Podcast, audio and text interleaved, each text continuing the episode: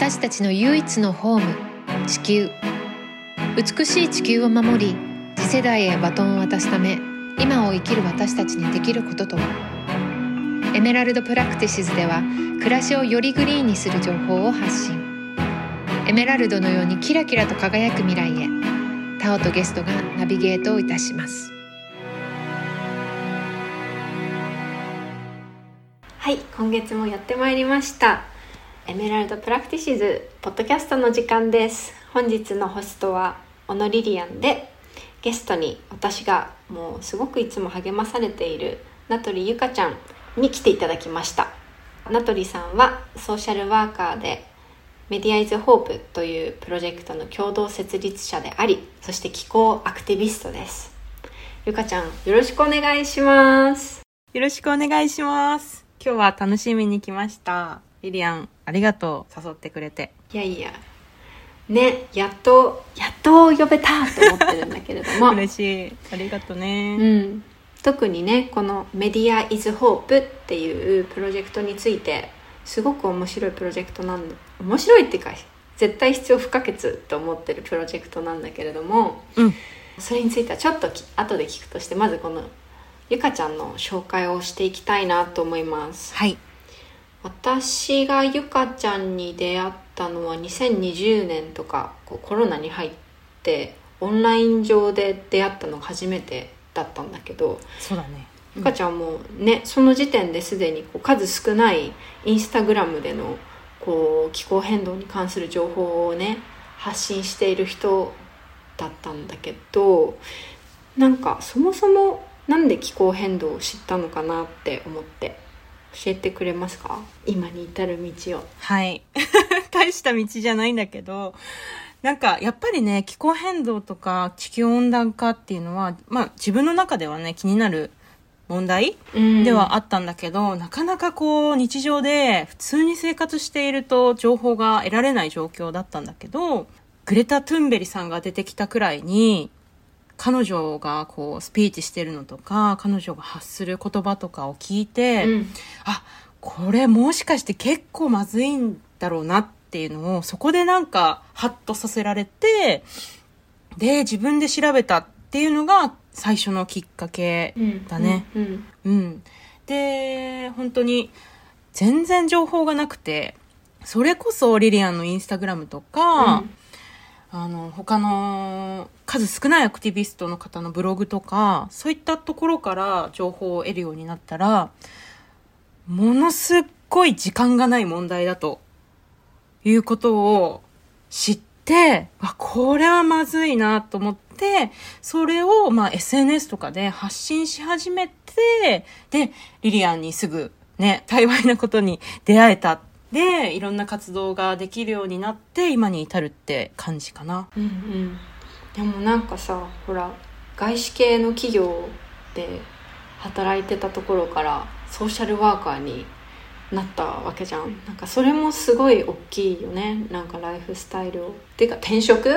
それはなんで変えようと思ったの？うん。あの、まあ、すごい大きな企業に勤めていて、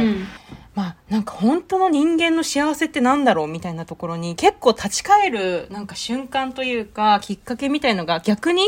なんか私にとってはすごくいいきっかけになって、うんうん。まあなんかすごい資本主義の中で生きていくとすごいなんかいろんなしがらみ がたくさんあるなっていうのを感じてそうだね。人間の本当の幸せってなんだろうってなんか探求し始めて、なんか社会貢献じゃないけどなんかそういった部分に自分もなんか身を置きたいなって思うようになってうん。うん、自分で仕事を見つけつつ専門学校に通いながらソーシャルワーカーの資格取得を目指して今に至るっていう感じ。すごい。超でも今もアクティブだけども常にアクティブだね前から。そうかも、うん。なんか、うん、やりたいって思ったことには結構邁進するタイプかもしれない。うんうん。えでどう？ソーシャルワーカーになってみて、そうだね。なんか自分らしく入れる？うん。なんか、やっぱり企業っていうのを、まあ私自身のあの話になっちゃうけど、まあ企業を背負うみたいなところって、やっぱりなんか、どこか、こう、難しく考えてしまうところがあったりするんだけど、うん。まあ、ソーシャルワーカー今って障害支援の仕事を主にしているんだけど、うんうん。もうなんか自分であるだけでこう仕事になるというか、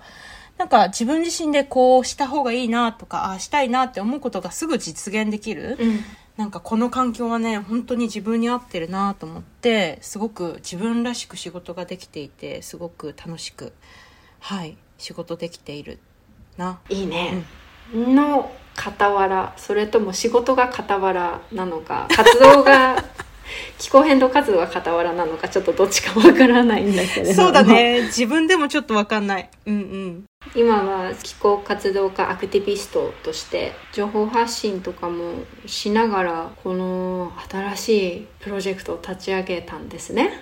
じゃあこのメディア is hope とは何なのか教えていただけますでしょうか？はい。えっと、メディアイズホープは、本当に自分自身も、やっぱり気候変動の問題を知ったのが、自分で調べるっていうところからだったんだよね。うんでもこの問題って、本当にたくさんの人たちと手をね、つないで、一緒に協力していかないと解決には向かえないじゃない。だって地球で起きてるもんね そう、地球規模の問題なのに、うん本当に一部の人だたちだけで、あのー行動していては本当に間に合わない。って思った時に、うん。やっぱりこの問題は多くの人と共有しなきゃいけない。じゃあそれはどうやったらできるんだろうって考えた時に、やっぱりメディアの力を最大限に活用していかないと、この問題は解決に向かえないんじゃないかと思って、うん。でも、それは逆にそのメディアの力が最大限に活用されて、ちゃんとした情報がたくさんの人に届けば、これは解決に向かえるんじゃないかと思って、そう。だからこそ、メディアの力は希望だと思って、メディア is hope ってつけて、メディアに対して気候変動報道をもっともっと強化してもらえるためにサポートをするチームです。ねここがメディアイズホープのユニークなところだなと思うんだけどうんうん。変わってくださいって要求っていうよりかは一緒にやっていくよサポート私たちできることをやるよみたいな姿勢がいいなと思ってます ありがとう。いやーなんか私も最初はその、なんで気候変動の報道しないんだろうなって、ちょっとね、ネガティブな感情からもちろん始まった活動ではあるんだけど、うんなんか、あの、メディアの方々だったりとか、たくさんの方からお話を聞いていくと、やっぱりいろんなね、難しい壁があったりとか、そもそもメディアっていう存在を作っている、作り上げているのは、やっぱり視聴者だったり、私たち一人一人が作っているんだなっていうところに立ち返って、うんうん。で、メディアの中の人にも、やっぱり報道したいって思って、熱い思いを持ってる人はたくさんいるし、それびっくりだよね。いるんだいたんだと思って。そうだよね。意外とやっぱり、なんかね、報道しないメディアが、ねって思う、思いがちなんだけど、実はたくさんたくさんメディアの中でも報道したい人はいっぱいいて、うんうん。ただ、やっぱり視聴率が取れないとか、あの、スポンサーの企業、その意向を優先しなきゃいけないっていうことだったりとか、いろんなしがらみの中でメディアっていう重役を担ってくれているので、私たち視聴者としてサポートができることがたくさんあるなと思って、うんうんそこに行き着いたかな。だからサポートがしたいっていうふうに思ったのは、本当にメディアの人たちと会話をして、いろんな壁を知ったからこそ、私たちにできることがあるなと思って、こういう形に、はい、なってます。素敵ですなんか何人ぐらいでやってるんだっけ？このチームって。今ね、35人メンバーがいて、うん。えっと、北は青森、南は沖縄の波照間島。北海道。北海道、あ、北海道まだいないな。北海道、ぜひ。北海道最北誰か聞いてたらぜぜひ。で、海外からも参加してくれていて、そう、ポーランド、台湾からも参加してくれている、もう本当になんていうかな、いろんなバックグラウンドを持った気候変動に対して熱いパッションを持った10代から40代のメンバーで活動をしています。どんなことをしていくの？えっと、私たち自身は本当に視聴者っっていう立場をすごい大事にしたいと思っていて、うん。専門家でもないし、スポンサーになりうるような企業でもないから、逆にそこを強みにして活動をしていきたいなと思っていて、メディアの方々だったり、まあスポンサー企業だったり、視聴者っていうところをつなぐ架け橋になれるような存在になっていきたいなと思っていて、まあ、うん。具体的にどんなことをするかというと、視聴者として積極的に気候変動の番組だったり報道を視聴して、私たちなりの視点で意見を届ける。うんうん。メディアの中の人たちって結構ご意見番ホームから届く意見とかってちゃんと目を通していたりするから私たちは割とねあの普通の人よりも気候変動の知識っていうのはちゃんと持っているからそういった目線で今のはちょっとネガティブキャンペーンになるんじゃないかなっていう報道の仕方だったりとか、あとはこんな風に報道してほしいとかをちゃんと定期的にまとめて、えっ、と、意見を送るようにしていて、で、そこでもやっぱり大事にしているのは、本当に感謝の気持ち、報道してくれて、まずはありがとうっていう気持ちをちゃんと込めた上で意見を届けるっていうことを大切にしていたりします。で、本当になんか、どんなことをやるかっていうのはね、本当にいろいろあるんだけど、まあ、例えばそんなこと。うん。いろいろあるねなんかさその話でふとこのメディアイズホープが出来上がる前にさ、うんうん。一緒に NHK のテレビ局の前に行ってみんなあの働いてる人たちが帰る時間にプラカード持って報道してほしいですよろしくお願いしますっていうアクションをさ数名で一緒にやったねと思って一緒にやったよね。いや、もう本当にあの時が私の中ではすごく原点になっていて、うんなんか最初は結構報道してくださいみたいな感じで声届けてたんだけど、やっぱり出てくる人たちもお父さんだったりとか、なんか NHK さんって一括りにするんじゃなくて、なんか一人一人の思いを持った人たちなんだなって思ったら、その人たちになんか思いを届けたいなって思っていたらなんか結局ね、リリアンとかも NHK 見て育ちましたとかね。そうそう いつもありがとうございますとか、本当になんかそういう感謝の気持ちだったりとか、励ましの言葉をかけるようになったら、やっぱり向こうの反応とかもやっぱり全然違くなってったよね。うん、うんってうなずいてくれたりとか。そうだねあの立ってるだけで声かける言葉が変わるだけで反応違うよねいや、本当にそれはね、本当に感じたね。すっごいそういう姿勢って大事なんだなって、あのアクションでね、学んだ。うん、の結果もう一緒に動いてサポートするよみたいな感じになってきたってことだよねそしたらそう。今は意見を届けるっていうだけじゃなくて、もう本当になんか競争関係を構築できていて、まあ NHK さんだけじゃなくて、いろんなメディア関係の方々とも、あの、関係構築ができているので、もう本当にね、ミーティングとかで意見交換したりとか、そう、そういうことがしっかり実はね、できるようになっているんです。今のメディアイズホープは素晴。らしいでしかもさこの例えば、まあ、報道した方がいいのは分かるけどよく分かんないんだよねっていう番組担当者の人たちとかにもじゃあまずメディアの人たち向けに気候変動のねクラスを教えますっていうチームがあったりするんだよねそう、メディア関係の方々と、まあこれまでね、本当にたくさんの方とお話しさせてもらっている中で、やっぱりね、まだ1.5度だったりとか、どのくらいの切迫感があるみたいな問題に行き着いてなかったりする方々が実はまだたくさんいて、なんかそこに対しても私たちとして、やっぱり気候変動クラスっていうメディア向けの、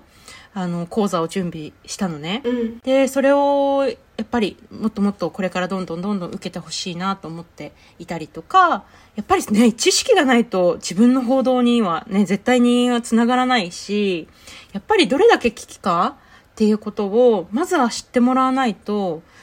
報道にはね至らないからそこの部分基盤作りみたいな部分もメディアイズホープは役割として担っていきたいと思って活動しています。うん。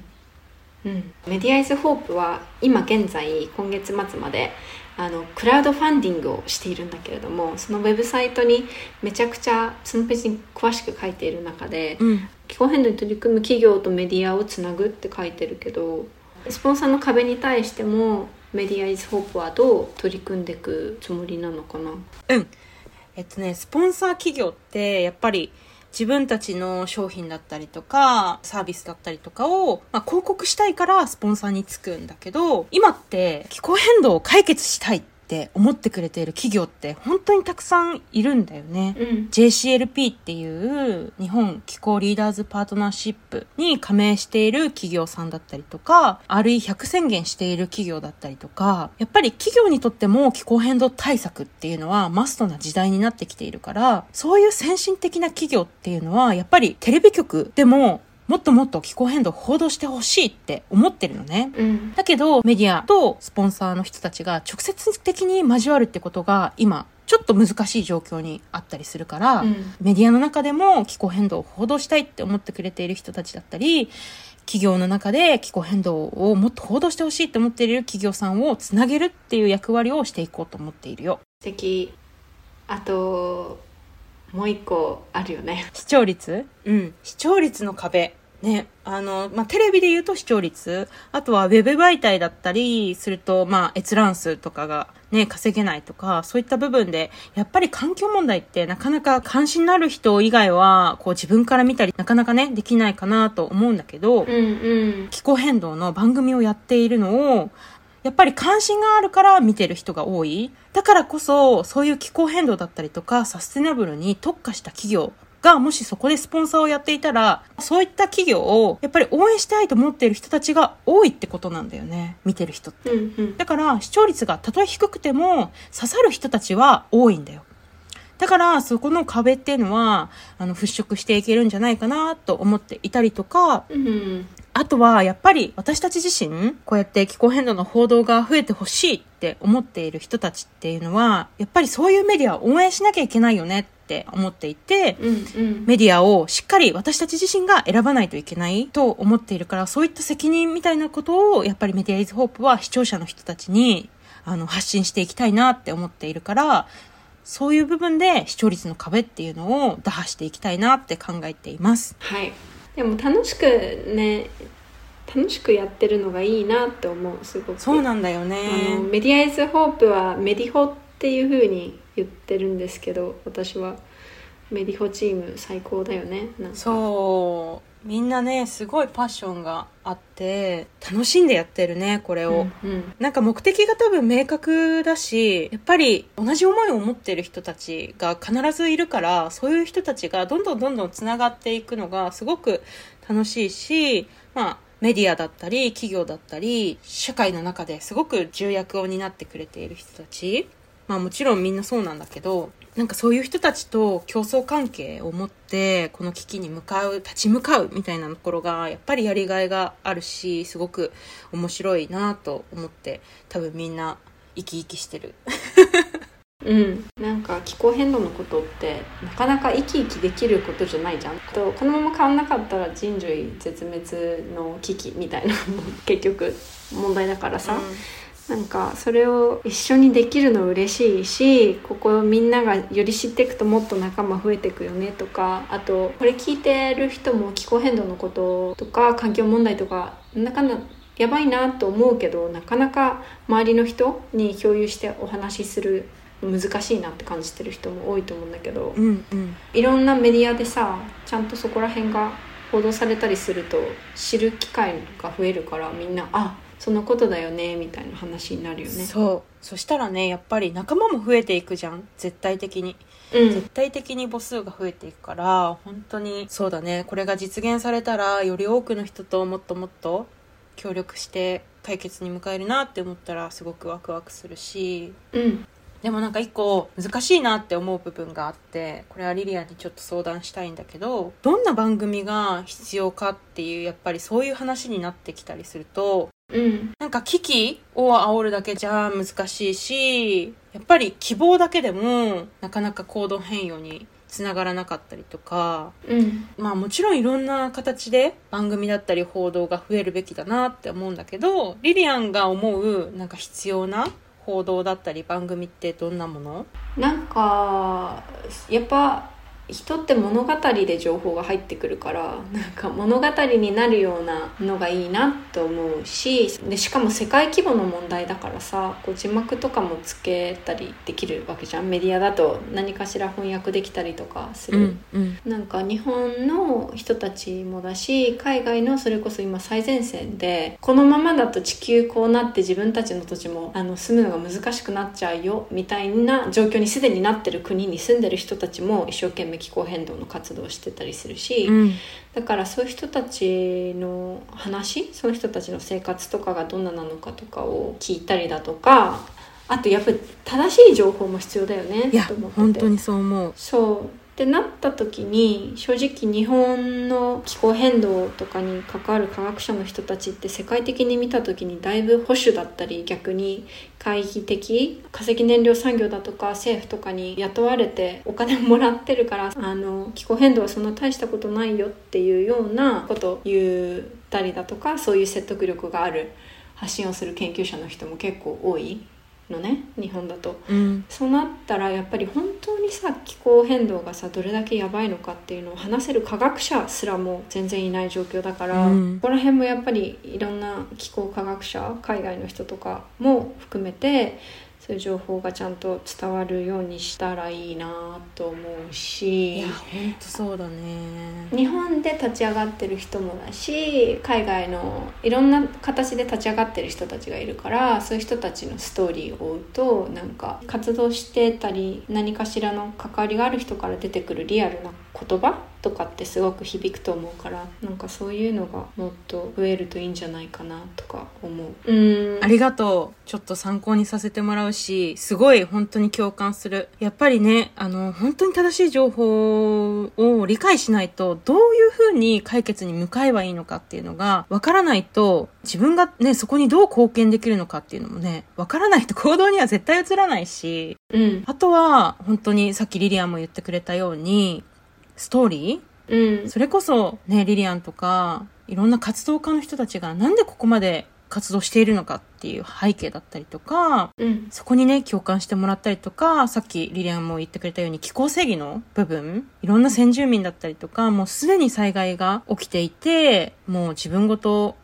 なんかね、に日本ってなかなか自分ごと化しづらかったりするから、そのうん自分ごと化してもらうための番組だったりとか、届け方っていうのはすごい必要だよね。ううんん、ありがとう。いやいやなんか最近その学んでる中でさここ30年間でこう気候変動が思うように解決の方向に進んでない理由にうん。なんか人間っていうのは正しい情報を得たらあじゃあこっちの方が理にかなってるからこう変わりましょうみたいにものを選択して行動する生き物じゃない、うんうん。なんか情報っていうのは一部ではあるけどやっぱ感情が動かない限り動かないからじゃあ感情がどういう時に動くってなんか人が立ち上がってたりだとかやっぱなんだろうな正しい情報数字だけじゃなくって、うんその響くストーリーとか行動とかアクシデントだとか何かがあることでだからアクティビズムってそういった意味でも報道との相性がいいんだよね。うんやっぱうん。声を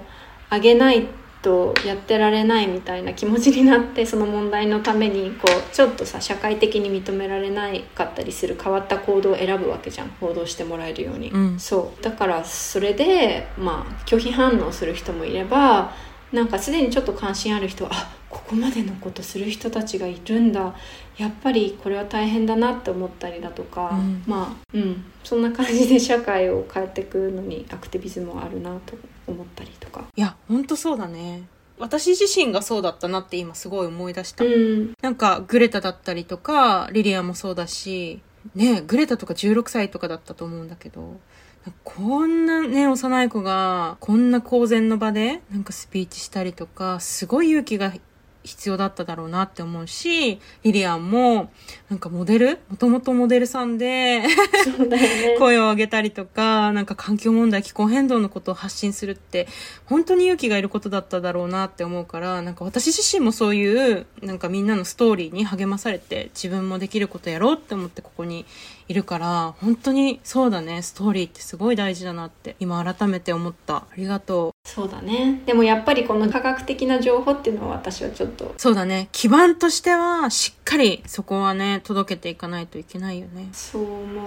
うねでもまあそこが一番難しいんだけどね。うんやっぱり気候変動とか、環境問題って本当に届きづらいんだって。うんそもそも関心がなければ、なんか自分ごとかなかなかさ、目に見えないじゃない？そうだね。繊細にいろいろ察知するとかそういう人じゃないとなかなか気がつかないかもね。そう、そうなの。やっぱり目の前で、こう、起きない、なかなか、その、氷河がさ、ものすごい勢いで溶けてるとか、白熊が、ね、瀕死状態にあるとか、やっぱり遠い国遠いところで起きてる、その、とこ、ことになっちゃうんだよね。だからすごく自分ごとに捉えるのが難しいっていうところで、本当に届けるのは、あの、難しいっていう部分は、やっぱり理解しておかないといけないし、そこはね、本当に根気強く届けていかなきゃいけないし、やっぱりそういう意味では、テレビとか、メディアっていうのは、受動的に、ただテレビがついている時に流れてくる情報っていうのは、やっぱり潜在意識にすごく影響を与えるって言われているから、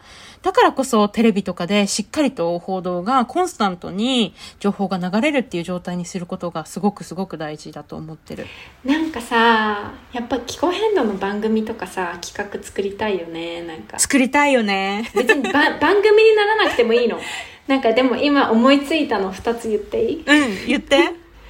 まずさやっぱりお笑いなんかこうシリアスな話って やっぱり笑わないとって思うの。だから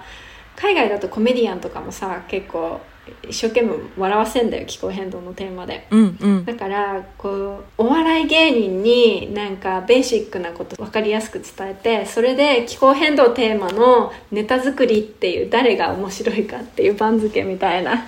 なんかそういうのやれたら楽しいなと思うしそれめっちゃいいね。そうなんかそれやりたいのとあとはうんと例えばさやっぱテレビってさ高齢者の人とか地方の人とかさうん。まあ家族とかだともうもう背景の音みたいな感じでどこでもつけてたりするのが多分一般的じゃん。そうだね。うん、そうでなった時にこう特にリリアンさんイギリスにこの間まで行ってたんだけどうん。本当さ高齢の人たちがすごいもう必死になって立ち上がってるわけ。へえ。もうなんか自分の孫とかもう自分が一生懸命このね子供たちが生きれる未来が残るように一生懸命ならならないと自分の孫の目を見れないって言ってうん愛しい孫の目が見れなくって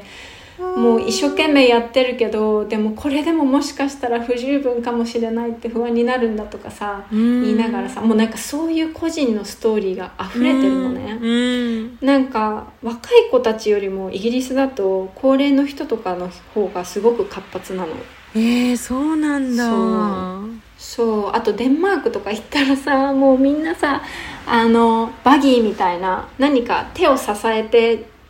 こうガラガラしながらじゃないと歩けないぐらいヨタヨタしてるさおじいちゃんおばあちゃんとかがさうん。気候アクションの日にさ出てきてさなんか道に座り込みしたりだとかさしてるわけよだからなんかなんかわかんないけどそういう人たちがなんでそこまでの行動をしてるのかみたいなのをこうどっかの番組のなんか今日の気候変動に立ち上がってる人の声みたいな感じでそれいい。なんか一個ずつなんか紹介するコーナーがどっかにあっても響くなって思うしそう。それいいな。そういうのは紹介できますんで 私。海外のそういう人たちとは、うん、ついやながってるから。リリアンそれすごい。なんかさ、日本って特に若者じゃん？注目されるのって。だから結構なんか私も気候変動の話をしに行ったりしても、まあ聞いてくれるのはシニア世代の方々多いんだけど、やっぱり自分がどうね、動いたらいいのかとか、そのなんか前例みたいのが全然なくて、多分全然わからないと思うんだよ、どう動いていいのか。だから、やっぱりそういうイギリスとかで、これだけね、あの、そういう世代の人たちが立ち上がって、どういう思いで活動しているのかっていうのを、日本のテレビでやったら、すごい反響だと思うな。ねえそうだといいななんかロンドンのリッチモンドっていうところの地域の活動家の人たちが帰りのラッシュアワーの時間にあの駅前でさなんか白い布かぶってさそこに死体のふりをしておじいちゃんおばあちゃんたちが横たわってそこに紙のメッセージで自分はフィリピンに住んでる誰々です。この台風のせいで家を失って子供たちにあげる食料がなくなったのであの自殺しましたとか なんかそういう台風に飲まれて亡くなりましたとかもうすでにこの気候変動による自然災害とかによって亡くなっちゃった人たちがいるんだよっていうのを気づいてもらうためのなんかインスタレーションをしててさ、うんうんそれを韓国のテレビ番組が取材しに来ててさ「なんでこんなことしてるんですか?」とかなんかやってて。なんか韓国は結構こういうの普通にやるんですか？って聞いたらかなりなんか環境番組とかでも結構こういうのは取り上げてますとか言ってて。そう。すごい。なんか日本でもできるといいよねって思った。本当そうだね。いやきっとできるよでも。そうだね。できるね。できると思う。でもそれをやっていくにはやっぱり本格的にさもうちょっとみんなさ仕事日中して夜のさ寝る前にさなんかやってるじゃん。この活動を。じゃなくて日中からこのプロジェクトで動ける人たちが欲しいよね。そうなんですっていう意味でのクラウドファンディングだよね。ありがとう。いや、本当にそうで、なんか、ね、私たちがやっていることって、まあ、企業でもなければ、私たち自身がメディアでもないから、なかなか今現状、社会にないものを作ろうとしている、そういう人たちをつなぐ役割の組織を作るっていうところで、やっぱり日中活動がなかなか難しい状況にあるんだよね。うん仕事の合間を縫って日中にミーティングも多少はね、やってはいるんだけど、やっぱり基本的には仕事終わって夜、もう9時とかからやはやり始めて、もう本当に遅い時は3時とか、やばい。結構ね、時間がやっぱり必要で、うんね、本当に私たちもメディアの方だったり企業の方を相手にするってなると本当にちゃんと準備していかなきゃいけなかったりとか私たち自身がちゃんと知識を得ていかなきゃいけなかったりだとかいろんなプレゼン資料を作ったりとかみんなでみんなの意思をねまとめるっていうところでもそうだし本当に時間が必要で、まあそれをね仕事をしながらやるっていうのもまあもちろん今までやってきたんだけどもっともっとこれをねあのこの活動をしっかりといろんな方々を巻き込んでやっていくってなると、しっかり日中活動ができるような、あの、体制づくりが必要だなと思って、うん。今回、一般社団法人、うん。非営利の一般社団法人格をしっかり取得した上で、まあ、環境基金からも助成金を受けたりとか、今回のクラウドファンディングで、あの、皆さんからね、ご支援いただいたお金で、まあ、これから日中活動にもっともっと時間を割いていきたいなと思っているので、うん今回本当にクラウドファンディングは成功させて、うんこのプロジェクトをもっともっと活性化させていきたいなと思っています。はい私も応援しますありがとういつも。なんかもうこの間もさインスタで投稿したけどさ気候変動に関する番組見たいですか？みたいな 本当にそうだよね。そこにね、直結してると思ってほしい。そうだからそれ見たいって思ったらじゃあそれが実現するように